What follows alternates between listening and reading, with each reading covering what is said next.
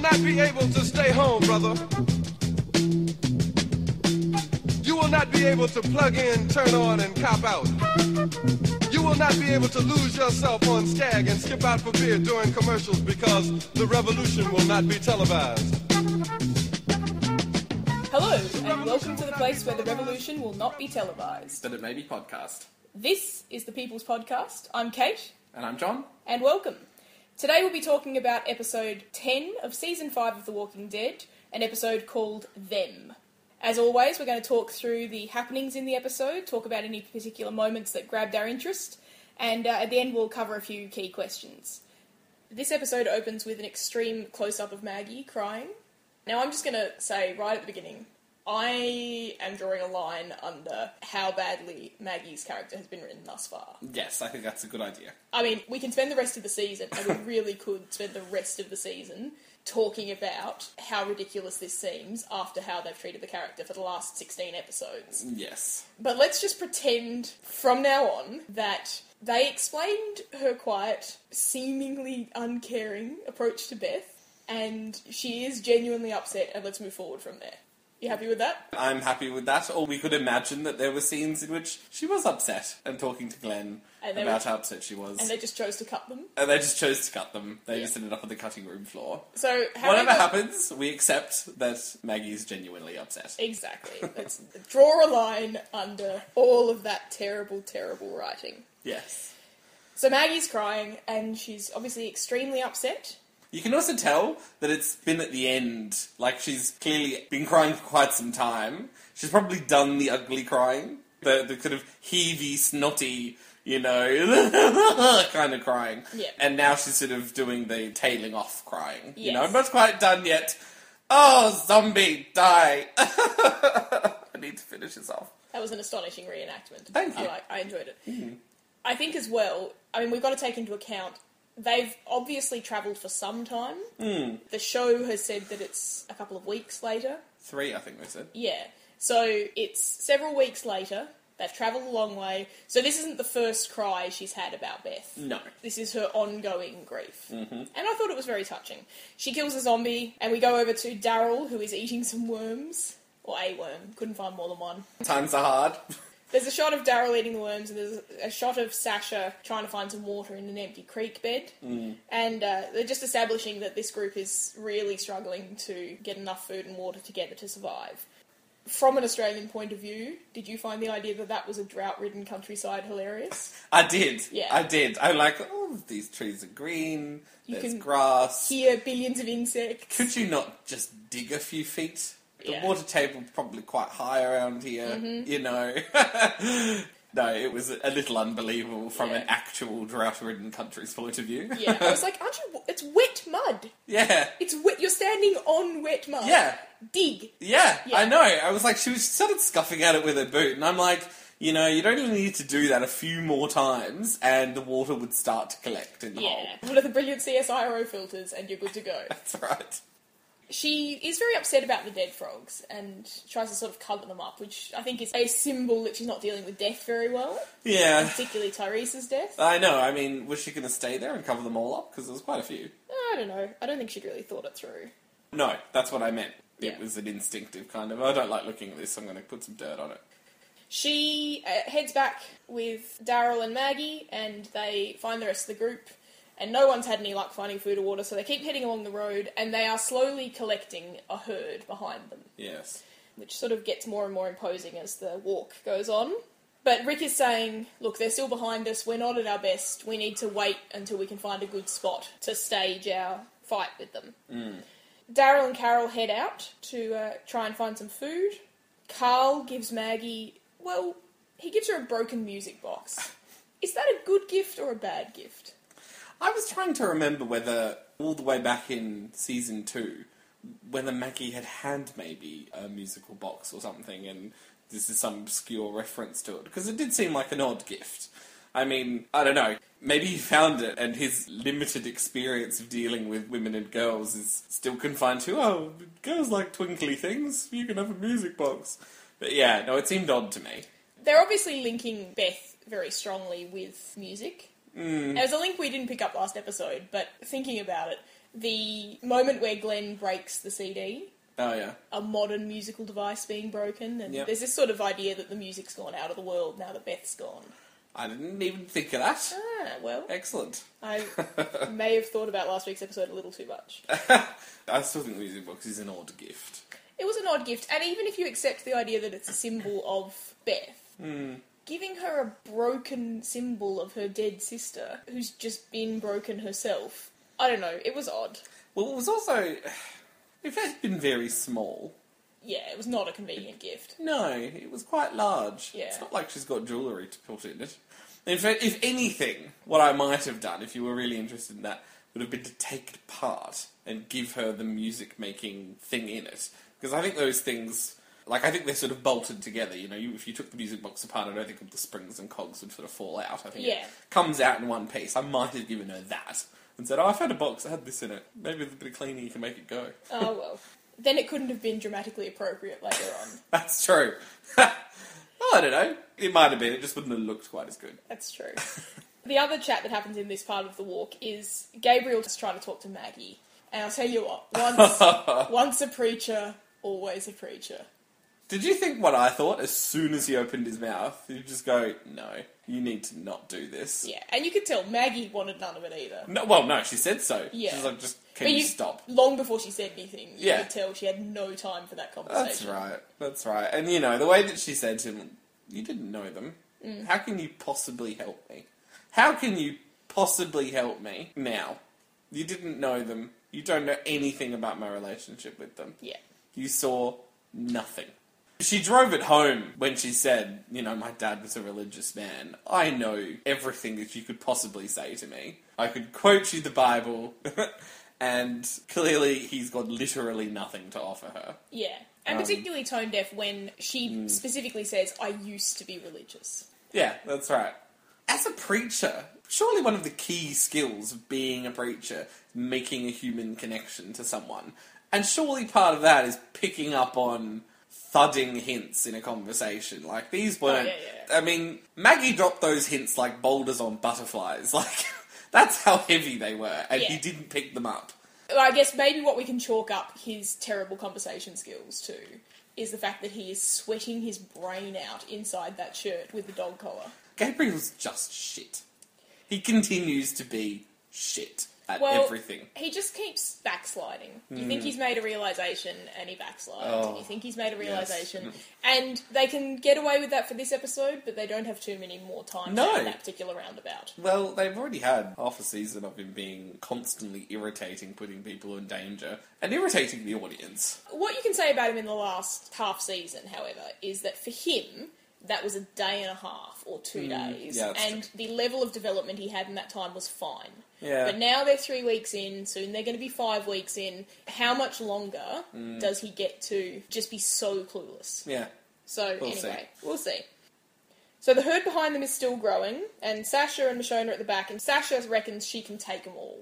And Michonne basically says, No, you can't. Sit down, little tiger pup. Yeah. I mean, Michonne would be thinking, no, no, I could take them all. Yeah. you can't take them all. Unless any of them have a bar through their torso, I'm all over it. That's right. This is part of the ongoing set of signals that Sasha is not okay and is not in a place where there's good judgment. And whatever sort of grief stricken idiocy led her to let Bob the cop escape has reared its head again now that Tyrese is dead. Yeah. And it seems to be even worse. Well, yeah. Was it at that point that Michonne said that grief made Tyrese stupid? It Stupid was- and dangerous. yeah. Michonne doesn't pull punches. No. She's like, no, no, your grief is going to get you killed. And you might take some of us on the way. Yeah, pretty much. Just saying it outright. Tyrese was stupid because of his feelings. Made him dumb. Yeah. It's a gutsy thing to say to someone who's grieving over that person. Yes. Daryl and Carol are off on their pretend hunting mission. Daryl just seems to want to be away from the group as much He as does. possible. He needs to. Yep, he keeps on going off on these little excursions. Yeah, he can't be around them. so there's still no food, but Carol has a conversation with Daryl, which is obviously the main purpose of her going on the hunt. Of course. I thought it was quite a good set of things to say to him. She obviously judged it very well. I thought it was interesting when she was talking about the need for him to feel the loss. Yes. I thought it was interesting that she said that she can't let herself feel that loss. She said specifically, I can't let myself feel that, but I know you, and you need to. Yes. I wondered what was she basing the assessment of herself on? Is it because when she lost Sophia, it was such a devastating thing and she just goes, "Oh, I can't go through that again because I know I'll just break." Why can't she feel the loss? I think when she drops too deeply into her emotions, she becomes the very aggressive person who was willing to kill two sick people in order to save the group. Okay. I think she knows when she gets too in touch with her emotions to do with protection and grief and the danger of everyone around her, she works herself into a state where she's willing to do stuff like that. And that has proven itself to be, you know, something that's dangerous for her staying in the group. Okay. I buy Uh, That's that. one theory I have. Well, I don't have one, so I'll go with yours. Wicked. I did wonder, how did Carol have Beth's knife? Well, they did take Beth out of there. Yeah, but the only weapon Beth had was the scissors that she used to attack Dawn. Could Carol have had the knife from? Oh, I don't know. The only way it works is if someone's had it from all the way back to the prison. yeah. Which, you know, fine, I suppose. That'll do.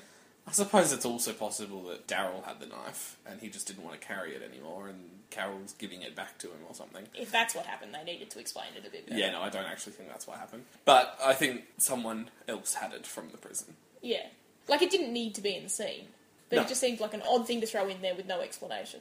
Yeah, But, you know, I'm certainly not going to get hung up about it. I think it's just they needed this for the plot. That's to true. work. Yeah. And, you know, Glenn had ruined Beth's CD, so she couldn't give that That's over right. anymore. okay, so Rick's obviously made the assessment that they've reached the better moment for fighting with the herd. They oh, they found. reach a crevasse. Yeah, they find a bridge where there's a couple of good deep gullies on each side, and the plan is that the weaker elements are waiting on the other side of the bridge, and the chief fighters are on the herd side, and they are going to let zombies walk up to them and then throw them over the side. Sasha loses it and starts fighting them instead of throwing over the side, so everyone Yeah. has to protect her, and she's going off into the herd. Michonne tries to stop her. Michonne tries to stop it, and she almost stabs Michonne. And there's a whole fight, and it's depicted as Sasha starts behaving erratically, and so the plan is terrible. Yeah. Or the plan's broken. Yes. How good was the plan to start off with? I thought it was alright as a plan. I thought that it could have been executed better. Like, for that plan to work, you really need to have thinned out the numbers a little bit in terms of, you know, some of them could have run behind them and made some noise and, and made a few of the ones at the back turn around and follow them. Because what you don't want when you're trying to push zombies off a bridge is for them to be stacked up quite close together, you know, three or four deep, so that while you're pushing one over, the others are coming behind you to bite you. Yeah. Maybe they just did it like that for the ease of filming it. But I thought it would have made more sense if they'd been a little bit more strategic in terms of trying to spread the zombies out more, so that when one of them got close to the edge of the bridge, they could have been shoved off without having to worry that there was one right behind you, which is kind of how it looked. Yeah. Like it looked like they were only a meter between them. It looked like there was a real danger of swarming, but also one zombie actually getting a good hold of your t shirt or your arm, and you're going down the side with them. Yeah. When you grab people and throw them off a cliff, if they're not unconscious, there's a good chance that eventually you're going over the cliff with one of them. Yeah, throwing people over a cliff is quite different. I mean, they are slightly faster to respond and have a whole lot of, They you are. know, subconscious circuitry going on in the background to automatically make you grab hold of stuff. But the It's- only thing walkers seem to want to do is to grab hold of you and bite you. Mm. So actually, that's the only part of their circuitry that's working. And it just seemed like a really high risk plan. yeah, I don't know. I'm not sure if it's higher risk than just trying to off them. I suppose so. I mean, I would have thought even just grabbing some decent sized sticks so that you're pushing them off the cliff with a distance would be better than for each one of them have to get right up to you, you grab them so you're within arm's reach of them and throw them off.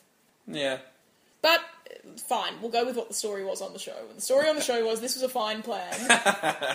until Sasha decided to lose it. Yes. So the one thing really Mm. of note, apart from the fact that Sasha has really lost it and Michonne has had enough of her shit, is that while Sasha is flailing her knife around, she catches a walker, her knife is covered in walker blood, and then she cuts Abraham's arm. And no one seems to notice. No, and it's not really even clear whether or not Abraham noticed. think he Although I did. have theories. I think he did. Like he looked at it.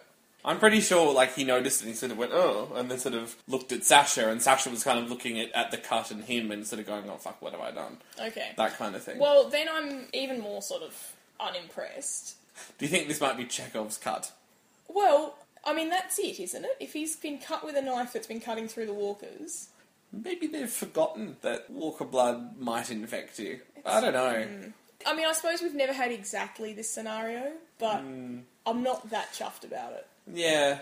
Up until now, I mean, we know that everybody has the virus or whatever it is, Yeah. the pathogen that turns you into a walker. But we know it can be sped up by being bitten. Yes.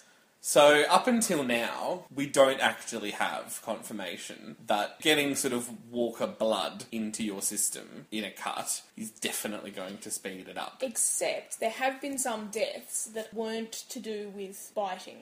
Like whose? Well, like, do you remember the really big black guy from the prison? He doesn't get bitten. He gets stabbed with a walker that's only got its arm bones. The hands are missing, Right. and the walker really stabs into his torso from behind, No, I can't remember that. I believe you, though. and that's how he gets killed. Maybe the cut's just not big enough. Maybe. Put you it know. this way, unless sort of Sasha and Abraham have kind of decided, oh, we're not going to mention it, you'd think they would have said something. If this was a genuine concern, they would have gone, oh, actually, I've got a cut on my arm, maybe we should cut out some of the flesh or just amputate the arm or something. Yeah. So Um, I, I think it is a genuine concern, which makes me annoyed that neither of them mentioned it. mm. That's what I mean. That's what makes me lean towards it not being a genuine concern because that will annoy me. Well, In the I'm- same way, it will annoy you later on if there's suddenly, oh, oh no, Abraham's a zombie, and it's like, well, Of course he is. Anyway, I guess we'll find out later. Hmm. They come upon a wreck of cars in the road, still no food or water, but there is a walker in the boot. Maggie finds it, then relocks the boot, then freaks out about not having killed it. Hmm. And uh, just as she's freaking out, Glenn arrives and he sorts out the key and kills the walker and sort of Hmm. calms her down. Maggie opens the boot, alright, and she's visually taken aback when she sees that the walker is bound. You know, it's been gagged, its hands and its feet are tied. Mm-hmm. And I wondered whether perhaps the reason that she initially closed the boot and didn't just dispatch the walker was because she's basically seeing someone that it was at one point, either before or after it became a walker, taken into captivity, which is what happened to Beth. Yes, it was interesting that it was a And, thin and it was blonde... in a car as well, which is how Beth was abducted. Yeah, it was a thin blonde woman who'd been abducted in a boot, and it's no surprise that Maggie didn't deal with it well.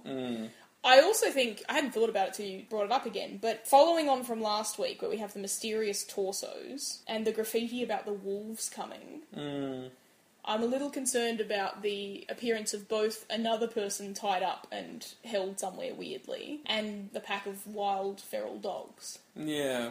Just these things just keep coming back, and I wonder if we're building towards something. Yeah. Well, there's nothing obvious to tie them together yet, but they have a, an unsettling feel to them, don't they? They do. The other thing I thought about the walker and the boot, and this is obviously not something we're going to get an answer to, but there is an untold story there. If it's not part of some kind of grand plot which is going to unfold for the rest of this evening, let's just say that this is just someone in a boot. I found myself sort of wondering is this someone who was actually abducted by someone else? And it just happened to be at the same time as the Walker epidemic, and, and unfortunately, you know, maybe there was a crash and whatever, the driver of the car ran or died, and she was just left to turn in there. I mean, the other thing that I thought of was what if this was someone's loved one who died and they managed to overpower and tie up because they couldn't deal with the idea of, of offing them? Yeah. And they and obviously they put them in the boot because you don't put them on the fucking seat, even with a seatbelt, with the danger of them leaning forward to snap your snap your ear off. Yeah. And took off with them somewhere. Yeah. Both are super disturbing. For example, in World War Z, or World War Z to the rest of the world, but anyway, We are Australian. It is Sure. Z. in World War Z, there is this recurring theme of, as the outbreak's hitting, families managing to bind up their newly weirdly aggressive loved ones Yep. and going off transporting them in search of a place that knows what the cure is. And when you're in that part of what's going on and you think there might be a cure or there might be a place where someone knows how to fix this, of course you try and save your loved ones. It's what Herschel was doing in the barn. He did it far beyond the point of reason, but Yes. there's no reason to think that Walker hasn't been in there the whole time. Yeah. It also reminded me of a scene in the second Resident Evil film, which I'm not at all recommending you watch. The Okay. Resident Evil film series is really quite appalling. I watch it because, you know, I have a very, very high tolerance for shit. Yeah. but there is a scene in it where um, the main characters take refuge in a church. Yeah. And the priest, his wife, is a zombie, and he's tied her to a chair with a wire, and he's been feeding her, been feeding her people. Right. Well, that's a disturbing thought. Yeah. Okay, moving on. Back at the camp, Abraham has decided this is the moment to piss on, which makes me think that he at least thinks he's on the way out because of the cut on his arm. I The- really hope he's not though, because it's too soon. no, I mean just at all, because I find the whole "Oh, I'm not going to tell anyone. Like seriously, fucking up. We past this by now. Well, we'll find Oh, come out. on. We'll find out.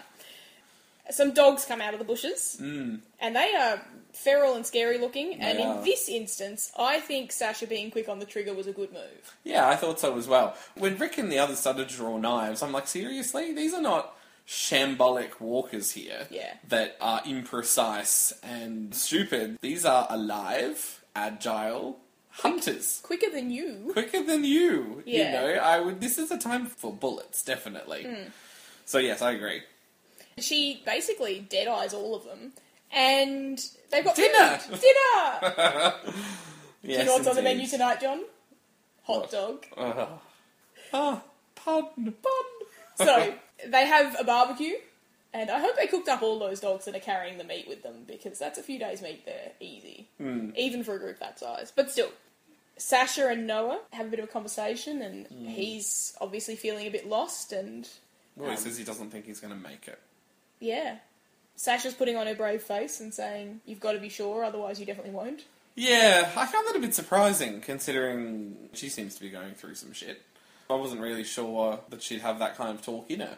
No, I know? think she's going through her shit in a very aggressive, shutdown kind of way. Yeah. And so the way she responded to him didn't bother me so much. And I think it was created so that later on she could admit to Maggie that she'd been lying. Sure. But with Noah in this episode, what we had again was Noah's main purpose seemed to be providing someone for the real characters to talk to. The real characters. Well, that's the way it's been treated, Yeah. you know. He's not a real character yet no.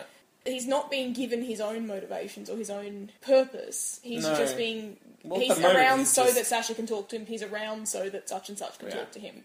He's there, really, because the other option was killing himself, I guess. Yeah. So I mean, I hope that he doesn't continue to be a non-entity. And to be fair, he's not that many episodes in. I'm not totally annoyed about it yet. But this was an episode where he was presented a few times as being very upset. Hmm. But there was no exploration of that. There was no depth to that. Yeah. So I hope they get some depth soon. The other thing that happens in this scene is that Gabriel finally burns his dog collar.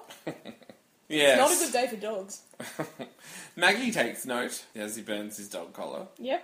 As I was watching the scene, I mean, he doesn't do it as a deliberate show.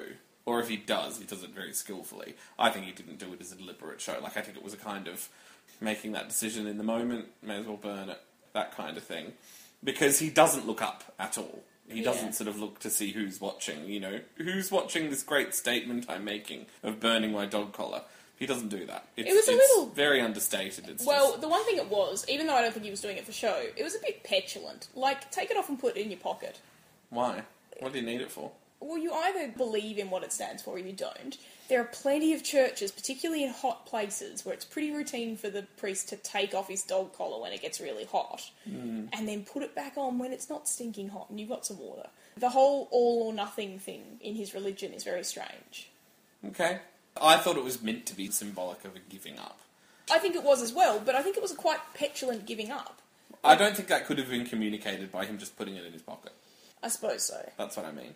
I'm sure it was to Well- show that he was giving up in that, you know, Well, in, huge way. in, in which case, putting it in his pocket wasn't really an option if that's what they were trying to show. No, but he also should. Be- he shouldn't just behave as a set of symbols. He should behave as a human and Is it really the first time he's ever experienced major heat in his career as a priest, living in the southern United States?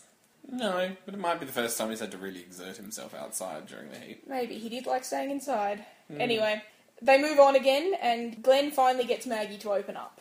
And she gives, you know, a sort of variation on the speech that people have been calling for for about 16 episodes. The I didn't quite believe she was alive, and I hoped she was, and then to find out and have it all taken away in such a quick, you know, it was a sort of general. Didn't she just say flat out that she just didn't believe that Beth was alive? I But thought then it was late- quite definitive. Yeah, but then a few lines later, she did say she hoped she was alive. Yeah, maybe. It was a little all over the place. But that's alright. At least they did something.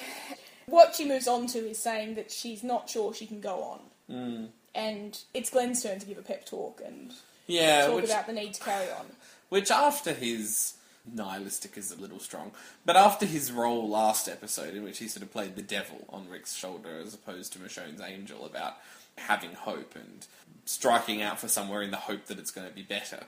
It kind of made me go, yeah, you didn't really know what you were talking about the last episode.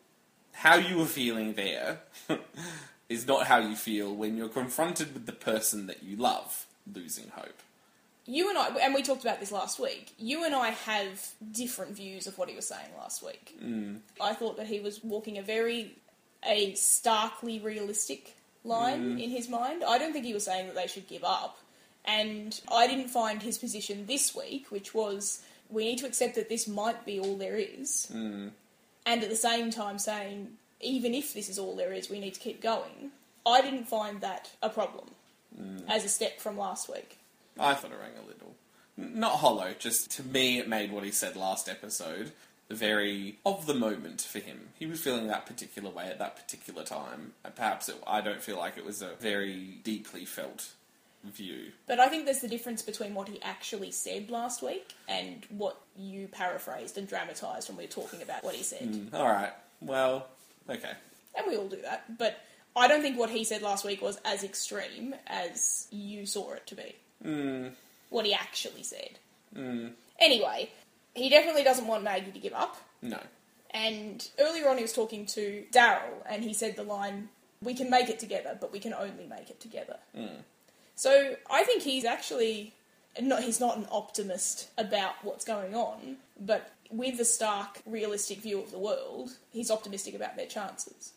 Abraham and Sasha are at the back of the group now, and uh, he offers her a, a slug of the booze. Mm, which she's having none of. She's having none of it, and she's also having none of his friendship, which I thought was a little rude for someone she just killed.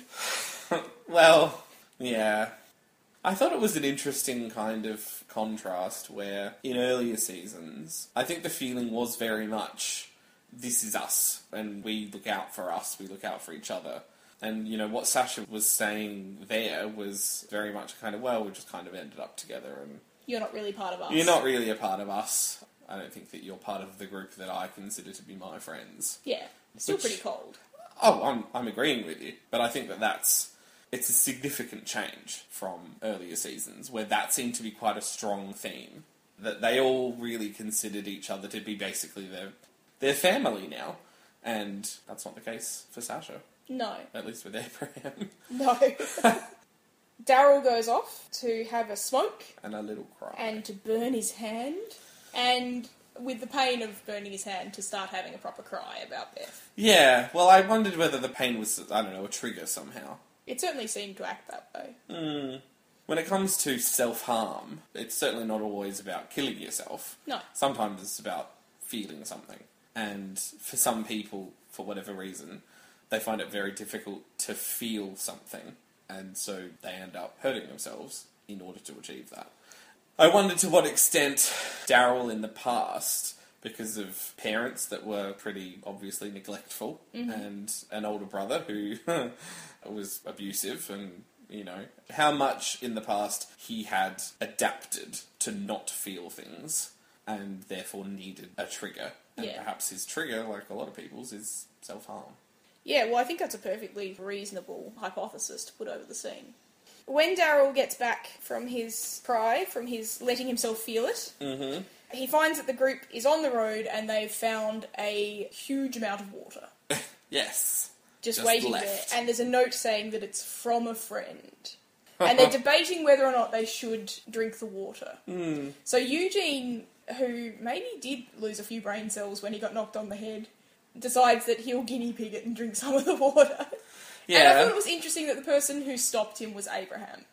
yeah. I mean, the one person in the group who has wished Eugene specifically dead Yeah. is back to not wanting him to poison himself with water. Yes. This is how I interpreted that scene, or that particular interaction. I interpreted Eugene's willingness to try the water. I think he's on some kind of some kind of redemption kick or still feels the guilt of having lied to these people and gotten people killed and perhaps felt like that was, you know, a reasonable risk to expose himself to if that was going to save the rest of the group potentially. You know, so I can kind of understand why he might have thought that. I'm not saying it was a smart thing to do, but I can see maybe the thought process that might have got him there. I can see that as one interpretation of the scene, Mm. but another interpretation is that he still has no impulse control, Yeah. which was something that he's been well established as. Yeah. And he still has that combination of no impulse control and the ability to justify his impulses to himself and try and justify them to others Mm. using whatever garbled stuff he's come up with. Okay. Yep. That's maybe another way true. to interpret the scene. The the other part of the scene when when Abraham smacks the bottle out of his hand, Mm-hmm. and you made the point that you know of, of, of all people who are pissed off with him, Abraham is rightfully the most pissed he off. is first in line. I thought that if I was Abraham, part of me would be thinking, you've cost so many lives, you've cost us so much. You can't just die like that. If there's something in this water, then it will be for nothing. Fine, you're not who you said you were, but we won't even have saved you. Yeah, that's a plausible reading Like as being well. angry about the fact that Yeah. wait, wait, no, no, no. We actually, you know, in terms of human life and resources, you cost this much to keep alive, and you're willing now to literally make it for nothing. Yeah. Fuck you. You can suffer with the rest of us. Yeah, you're not getting out that easy. so That's otherwise I hate right. it. no redemption for you. So, just as Rick is putting his foot down and saying, No, we can't trust the water, uh, it starts to rain. Mm-hmm. And everyone is ecstatic. Everyone's ecstatic. Yeah. Some of them lie down in the rain. Well, I say everyone, and actually I misspoke because they make a point of showing us four people who are not ecstatic. Yes. And they are the four upset, broken, grieving people in the group. So Maggie is not ecstatic about the rain. Daryl looks totally unaware of it and is just the same po faced person he's been all episode. All, Um, all, all, all show. And Sasha and Noah are in a similar state. I thought Sasha in particular looked very unimpressed. Oh, yeah. Like, look at this motherfucking rain. Yeah. How dare you rain right now? So they start gathering water, they start lying down with their mouths open, and everyone's very happy. But not long afterwards, the rain becomes a storm. yes. Meanwhile, Gabriel, who lost his faith and took off his gold collar, He's apologising to God yes, for if having only- lost his faith. If only he'd worn that ridiculous garment for another 20 minutes, God would be happy with him. Oh, it's just. Oh, I hated it. I was Yeah. just. Oh. Part of what's going on here is that you and I, both being atheists, Mm. are already absolutely primed to be annoyed about any character having a personal relationship with God. and when that relationship is also I think, petulant and I think you stupid- mean an imaginary friend. Yes. yeah. Any- That they keep on deciding is real and then not deciding is real, and Yeah. you and I find it very hard to care about that. If you're going to have an imaginary friend, at least believe in them, dickhead. I know, right? yeah. Oh, So the storm is on the way, and the storm is picked up quickly because by the time Daryl shows them all to a barn he found while he was crying, really pouring. Yeah, it is Yeah. Mm. bucketing down. They clear the barn. Maggie finds another blonde woman in one of the side rooms. And she finds it astonishing that this woman let herself get into this state because she could have killed herself. Mm. Which I thought was an interesting thing for someone who's in so much grief to say. Yeah. Well, Carol makes the point that some people literally can't kill themselves. Yeah. Some people don't have it in them to give up. And then she says, people like us. And she says it looking a little worriedly. We- at- well, yes, she says it, you know, people like us, huh? Huh? Yeah. like that. Hand over the gun, Maggie. That's right. Because you would have thought, that, I mean, for, for someone like Carol, you would have thought the point at which she would have topped herself would have been the loss of her daughter. Like that Or getting kicked out of the group. or getting kicked out of the group, but uh, look, to be honest, I think the loss of a daughter probably would have been the point. Yeah. That nothing could compare to that loss. Even losing the group. Mm. Nothing could possibly compare to it. And so she. I mean, she's also talked before about being unsure about where she's going to go afterwards, which is obviously not a concern of ours. But it's one of hers, and she wants to. You like, mean whether or not she's going to heaven or hell? Yes, and she Yeah. wants to lengthen her stay because she's afraid she's going to hell. Ah. But we know that Carol is not going to off herself because she's been to that point, and there's nothing worse that could happen to her. Yes. So we move on to a fireside conversation. And I quite enjoyed seeing this because this is a staple of the comic books, these sort of fireside chats where everyone sits around and says what they're thinking. And I thought this one was pretty well done. Mm-hmm. Michonne and Glenn are still at opposite ends of the spectrum when it comes to hope about the situation and the world they find themselves in. Yep. You know, Michonne thinks there is some way that's better than this. Yep. And Glenn is saying again, we need to be prepared for the possibility that there isn't. I can't get out of my head the idea that every time Glenn says this, Michonne is just going, bitch, please. I've been there. You can't tell me anything about being prepared for it being shit.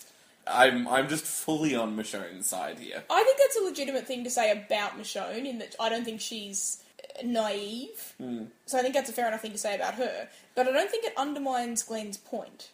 Glenn's point is just that all the evidence is that this is what it's like everywhere, and situations where they've allowed themselves to get into a lot of hope about it improving have not turned out well for them thus far. No. And I don't think his point is less correct because Michonne spent that time on her own. No. Equally, I think that Glenn's point also doesn't invalidate Michonne's. You're searching for a safe place. And you can look at the safe places they had before and sort of went, yeah, well, you know, they didn't end up too well. They were still in a place where they were safe for quite a long time. And it was better than being out there. Oh, yes. I think that what makes this interaction interesting is that both of them have legitimate, well founded points and positions, and that they're positions that are based well on the characters that they are. Yeah. So I think what makes it interesting is that balance between both the points. But my point is that I don't think Michonne's got all of the right of it, and I don't think Glenn's got all the right of it. That's what actually is making this an interesting interaction for me. Yeah. I suppose the continued putting of those points, though, I mean, it's an attempt from both of them to try to sway the, I guess, inner dialogue or inner monologue of the people around them in terms of leaning towards hope or possibly leaning towards the realism of the fact that we can look, but we probably won't find.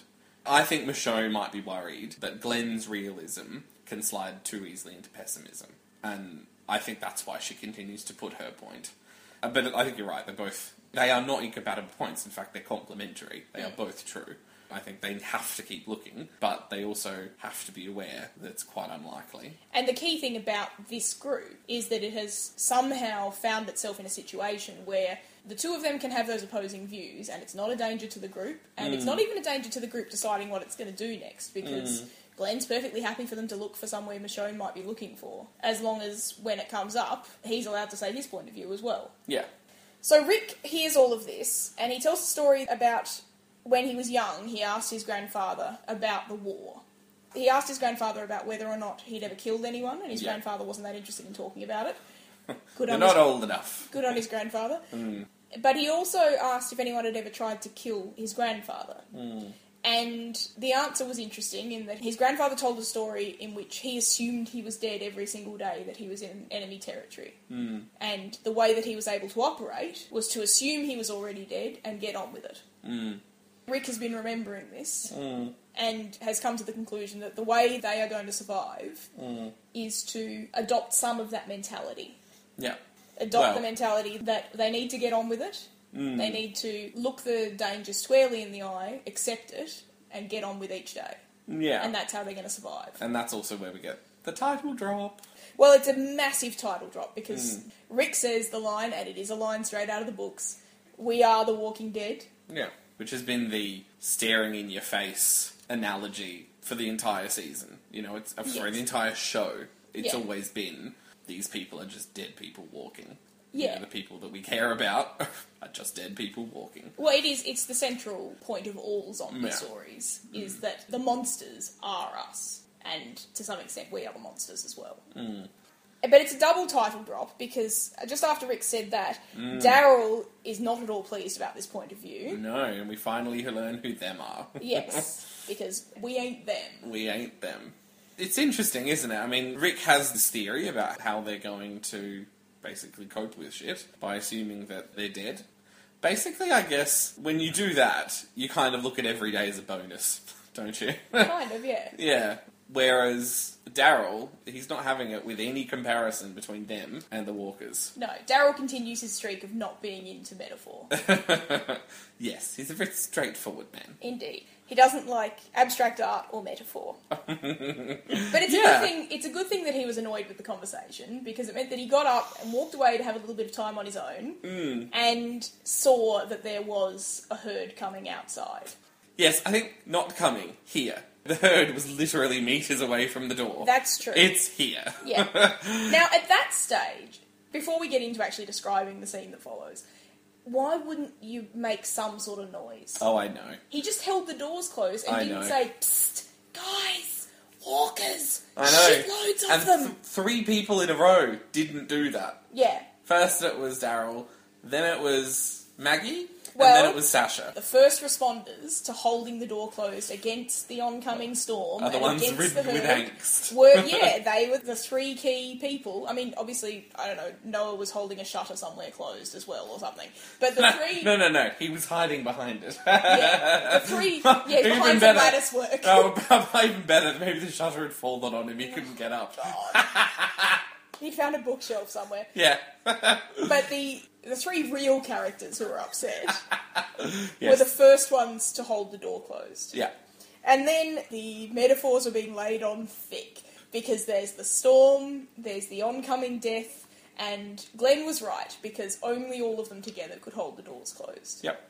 And I, I was quite moved. I felt like the Independence Day speech should be playing over that scene. it was great. I was a little bit worried for Judith when When, Ca- yeah, when Carl, put, her it- down. put her down, and I was just like, what if there's like a hole around the back? And, You know, groping walker arms managed to clutch on her to her little leg and pull her out. And I was, to be honest, I wasn't that worried. I didn't think that the writers were going to, if they were going to kill Judith, it was going to be a much more significant setting than this. Still, it, it made me worry a little bit. Yeah. But on the other hand, you don't want him carrying her up to the door. When No, the well, I arms thought he reaching might just, through. I thought he might just stay away from all the doors and windows, holding her. No. Realistically, outside of the panic that everyone feels about a baby left on its own, Hmm. he put it down on the ground, away from the walls. It was probably the right choice so that he could actually Probably. go and help close the Yes. door. Yes. So, anyway, they're holding it shut against the storm and against the walkers, and we go to black. Mm-hmm. And they wake up completely inexplicably, all snuggled up all round the barn. Like, they don't all wake up leaning Well, they're, against they're the not door. all around the barn. They're all grouped around the door. There was very clearly there's the front near the door, and there was the back where most of the people were, where the fire is, Mm. Yeah. and where Judith was left. And they're all near the door, like they've all gone to sleep Okay. around each other and in one half of the barn, so that they're clearly all close to the door and can get up and lean on it again if they need to. I suppose so. As soon as they woke up and we saw them all lying around, I did think, okay, I get that the storm has passed, but where did the herd go? Yes. Were the zombies attached to the storm? but, I mean, they sort of lampshade it in a minute. We'll get to that. Maggie gets up and talks to Daryl, and they talk about Beth a little bit and how she may not have known it, but she was a real toughie. She was. She really, really was. Daryl has fixed the music box, he claims. He claims. So Maggie goes over and gets Sasha, and they head outside. We see that this is the most convenient storm that has ever struck on any TV show ever. Ah, yes. You know, I'm really glad we did not see Gabriel walk outside. And say, it's a miracle! Oh, I'll tell you what though, it was pretty close to a miracle because well, it was, That- obviously. I get that it might have dispersed the herd with a few falling trees or whatever, but this is a group of, of monsters that have no concern for their own safety. Yes. So why would they get thrown off going into the barn? Which means that the only explanation is that every single one of those fuckers was pinned or squashed. Yes, all of them were incapacitated somehow. Yeah. Well, yeah. When I was looking at the background, when Maggie and Sasha come outside for the first time, and we get to see that long shot, I was fairly sure I saw basically a very wide path carved into the ground. Like a tornado. Pretty much, yeah, like a tornado, which had swept through, literally missed the barn by inches, Mm. but was close enough to blow away all the zombies that were literally pushed up against the wall. Yes, quite a literal miracle. Yeah, Um, Mm. well, no. I mean, tornadoes do that thing where they just leave one house on a street. And, that is true. so actually, lucky, okay. but not unheard of in nature. That's that's true. You know, you know what was a bit unbelievable? That one zombie hanging from a tree that ten was meters up. amazing. I'm willing to forgive everything. Ten meters up, There just were two of them. impaled on a branch. It was stupendous. I was just like, fuck off. Well, if it was a tornado, that actually makes. Yeah, I more suppose I sense. suppose if it was a tornado and they'd actually picked walkers up, you know, and they travelled up the funnel and then got flung out. Yeah. Then yes. Then that's fine. So Yeah. let's go with tornado. so they head out through the miracle wasteland, and they're off to watch the sunrise. They have another good conversation. I found it very realistic that of the people who were in real pain, it actually took them talking to each other to help them begin to heal. Sure. I thought that was more realistic than, Yes. than for example, Maggie deciding she actually did want to talk to Gabriel. Oh, absolutely. I think that was well done. I thought that was a very believable exchange between the two of them. I've actually been watching a, a TV show recently that's about people with a terminal illness and how Oh, yeah. they're dealing with the fact that they've got a, a limited life and they know approximately when they're going to die, most of them. And in the most recent episode, they also brought their sort of primary emotional support person. And one of the things that was made clear in the episode is that, in the same way that these people who are dying can only really understand each other because it's a shared experience, the carers can only really understand each other. You know, the people who are dying don't really understand what the carers are going through. They might not be dying, but you know, they're watching someone they care about dying, and that's a very unique experience on its own. Hmm. And so, yes, I absolutely believe that Sasha and Maggie were the only people who could possibly understand what the other was going through at that point. And could even respect what the other person was saying. You Yeah. know what I mean? Yeah. Everything that Gabriel could have said would have sounded Feeble. fe- terribly feeble, Yeah. terribly feeble, terribly hollow and flimsy. And honestly, you know, Yeah. just fuck off right now. Whereas the words of someone else who is just going, "I feel your pain because I feel the pain, and it's terrible, and I don't know how I'm going to go on either." Yeah. They just admitted to each other, I'm having it really, really hard. And there was comfort in that. I think also, this wasn't spoken, but I think what happened was that although they both acknowledged they didn't know if they were going to be able to go on, what they actually saw was someone feeling the same pain as them going on. Yeah. To cap off the scene, and Maggie's obviously decided that she will be sentimental this episode, she is going to turn on the music box that's been newly repaired, but Mm-hmm. hilariously it doesn't work. Ah ha ha. But just at that moment, a man comes out of the trees nearby. It says hello! He says hello! Outrageous! Well, Very suspicious. he's really creepily smiley. And he He's says smiling hello, and he's clean. and he's polite. and I he's- don't trust him at all. No! No, we haven't seen someone like this in universe time for two years. People don't look like this anymore. Yeah. What kind of witchcraft is this? The last guy who was as clean as this man was Jenna, who had running water in the CDC. yeah, Yeah. wow. Okay, so he jumps out and he says, to, to be fair to this character, who, let's be very clear, I don't trust either, he jumps out and he says all the right stuff. He's got his hands up. He says, I understand that you'd be afraid of meeting someone you don't know. I promise I'm a friend. I promise I'm not here to hurt you. but then he comes out with something really quite creepy. I want to talk to Rick. Yeah. How the fuck do you know That who Rick bit is super not okay. Yeah. How the fuck do you know anything about us? Yeah. he better have a spectacular answer to that question. Yes. Do we take it as read that he's the one that left the water? I think he was. or his group. Yeah, he always. presumably. Hmm. Well, one of the things I thought about the water, that was about 10 kilos of water.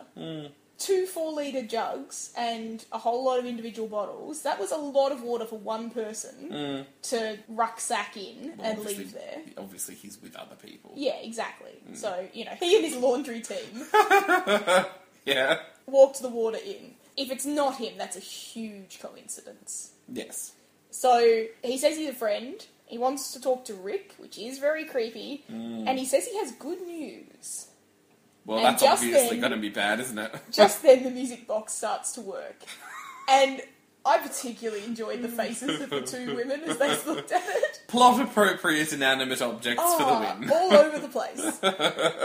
That is one genre savvy music box. I know, right? it's as if as the humans become more dead, all the inanimate stuff on this Become show more alive. becomes more alive. there is a school of thought in philosophy that there is a certain level of consciousness in everything.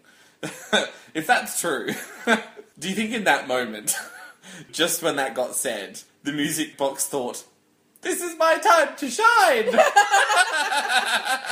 this is my moment. and uh, that's the end of the episode. Mm. I felt like in this episode, Glenn and Maggie as a couple started to get their chemistry back. How did you feel about it? It's not really something that occurred to me during the episode, I have to say. Look, I think that Glenn's concern for Maggie certainly came across very genuinely. I wasn't sort of watching him going, "Uh, I don't, I don't really buy that you're this concerned about her. So, in that sense, yeah, I thought that that was a touch of special there. He was also the only person she was willing to open up to for a Yeah. lot of the episode. Yeah. I felt like a lot of the scenes were quite well done in terms when he turns up to help her with the zombie in the boot, when he gets her to finally talk. I just felt they were very believable as a couple, Yeah. which is not something we've seen for a while, really. No, well, there hasn't really been room, I suppose. There wasn't much of them last half season, but Yeah. I mean, obviously, if Maggie's going to be a big feature of this season, we're going to get to see a bit more of that. And I'm glad that the mojo is still there. Yeah. Of the broken four characters, Mm. who do you think is on their way to healing? We've got Noah, Maggie, Sasha, and Daryl. I think Sasha and Maggie, having had that conversation, I feel like we should get more of that later on, maybe. Certainly in real life, once you find that connection, you don't let it go. So I, I feel like Sasha and Maggie should be okay. I think that was the beginning of them healing from that particular pain. Mm-hmm. I don't know about Daryl. I mean, he's he's not a an emotive person. That's a bit of an understatement. He's not that complicated a person. No, but Carol, who does know him well, said, I know what you need to do. You need to cry it out. And he did. Yeah. So I think there's a good chance that that was his, that was his thing. Mm-hmm. That he's done it. And, you know, he's obviously not going to be happy immediately. But I think he might have dealt with the worst of it through that. I think Noah's got a long way to go. The small amount that we did see of him in this episode, conversation with Sasha, where he's like, I don't know if I can go on. I noticed in that scene, he's very, very deliberately sitting away from everyone else in the group. He's got his back to them. Yeah. He's got his back to everyone in the group. That's some bad body language there. Yeah. uh, You know, he's, I'm really worried about the fact that not only are we not seeing the show pay any attention to him, we're also not seeing anyone in the group pay any attention to him. So he Mm. Yep. Mm. is, he's very much outside this group. He sort of ended up with them through a series of really bad events. Well, I think he's a reminder to them. About I, Beth. I reckon if I was part of that group, then every time I saw him, I would, I would remember Beth. I suppose. I sort of understand that, but it's pretty rough on old Noah. Oh, I didn't say it was fair. And they're the ones who left the hospital and decided that he should join their group so they could take him home. And, you know, they did adopt this kid, and now they're kind of neglecting him. Mm-hmm. You know, again, we're not that far in, but I hope it doesn't continue. I hope he's not just being set up to have something really tragic happen to him. well, I mean, Something more That's- really tragic happen to him. I was going to say that's sort of everyone in the show, isn't it? Everyone's being set up either sooner or later for something really dreadful to happen to them. Well, I gue- I guess, uh, sorry, a bit like Judith. I hope he's not only being kept around so that Right. something tragic can happen to him. Okay. Speaking of Judith, one of the comments that's made at the fireside is that Judith and Carl are basically better off because they have only ever known this world. Hmm. They're going to bounce back better, they're going to be able to adjust and acclimatise because they haven't really known much of anything else. Yeah. Well, What do you think of that? Look, I think it's true that children adapt faster than adults do in some ways. So I think Carl I think he probably is at an advantage where, at a time when his brain is specifically geared towards learning shit as fast as possible, you know, the world has massively changed and he's having to learn shit really quickly. Yep. Um, so I think that you know, on a very biological level, that is true. And I think that it's a lot easier to cope with a massive loss when you haven't actually experienced the loss. Yeah. And Judith has never experienced the world as it was before. She's going to have no memory She's of going to have no memory of it. She's going to have no memory of her mother. She's going to have no memory of anyone that dies within the next three years. So, yeah, I think probably that is true. Yeah. it. What was the standout moment of this episode for you? Oh, I want to say it was Daryl crying.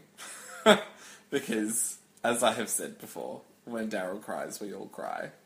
It's very much your But- thing. You're a bit of a sadist, actually. Hey, look, I, I'm a little bit into the emotional porn, okay? uh, look, but to be honest, I actually found Sasha and Maggie's conversation at the end the most touching moment of the episode. I Yeah. found that connection to be really genuine, really believable, and yeah, that's my standout moment. Excellent. Do you have one? Yeah, these moments are showing that I'm a woman of simple tastes every week. I really- Daryl is made for you then. No. I, I was really touched by the scene where they all held the door closed together. Oh, yeah. You know, Glenn had put forward his little union manifesto of solidarity, and they all joined in. And yeah, I, I really enjoyed that moment. Yes. Conveniently helped by a freak tornado. Conveniently helped by a freak tornado and a horde of zombies.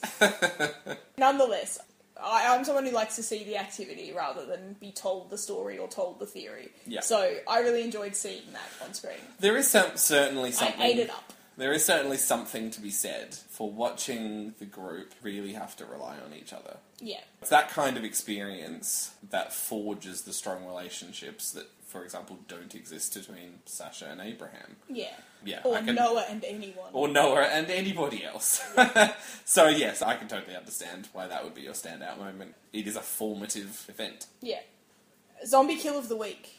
You know, I don't think anything really stood out to me this episode. I'm giving it to the tornado. Ugh. Throwing a zombie into a tree? That is absolutely beautiful. If it's thrown into the tree where the stomach is, it's not dead. You make a good point. Okay, well, in that case, In fact, most of them weren't dead. the ones thrown down a gully aren't dead. Okay, well, I'm sure it was just one of the ones during the stupid fight that Sasha Yeah, started. but none of them were particularly. No, no, we're just, it's one of them. I'm done. Okay, well, I'm not going to pick one because I don't think any of them deserved Zombie Kill of the Week. It's totally fair. Prize is withheld. I know, right? Maybe we should hold it over and pick two next week. That's a good plan.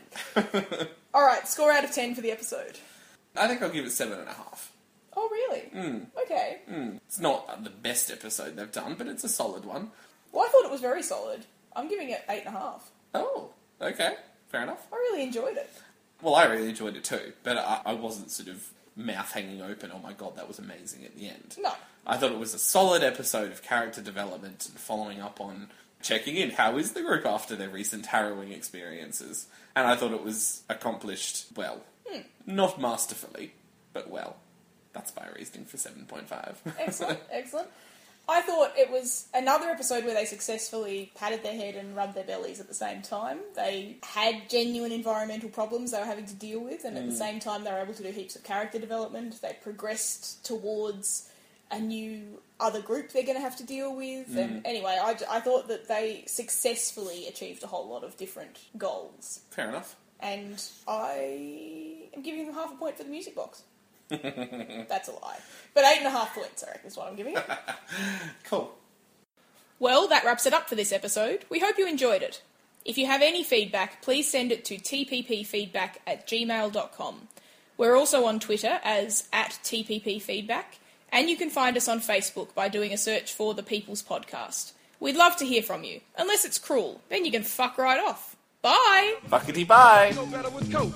The revolution will not fight germs that may cause bad breath. The revolution will put you in the driver's seat.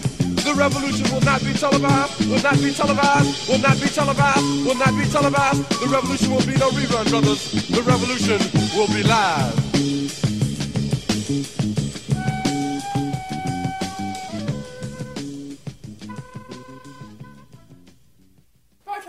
No, You can wait. eat it. Yummy, yummy. Times are hard. Ah, Carl, the biggest 12 year old in the planet. a Master of depressing gifts. You're the one to talk Take the hint, bud. about your father. Whenever you're ready, I'm here. You need a job? You had one job. Maggie Truth Talks. Where's Abraham finding the money for this hint? I think it's supposed to believe it's his natural colour. Whatever. I just got dick. Whoa! Ah! He pulled its scalp off. oh, that's amazing. Oh, fuck. Ah. Oh, shit. So, no one notices the massive cut on Abraham's arm? Why did you- No, no, no, no, no, no, no. Oh, dear. No. Oh, shit. Jesus. Whoa. Dog meat. Better than worms. Oh, fuck, it's out of collar.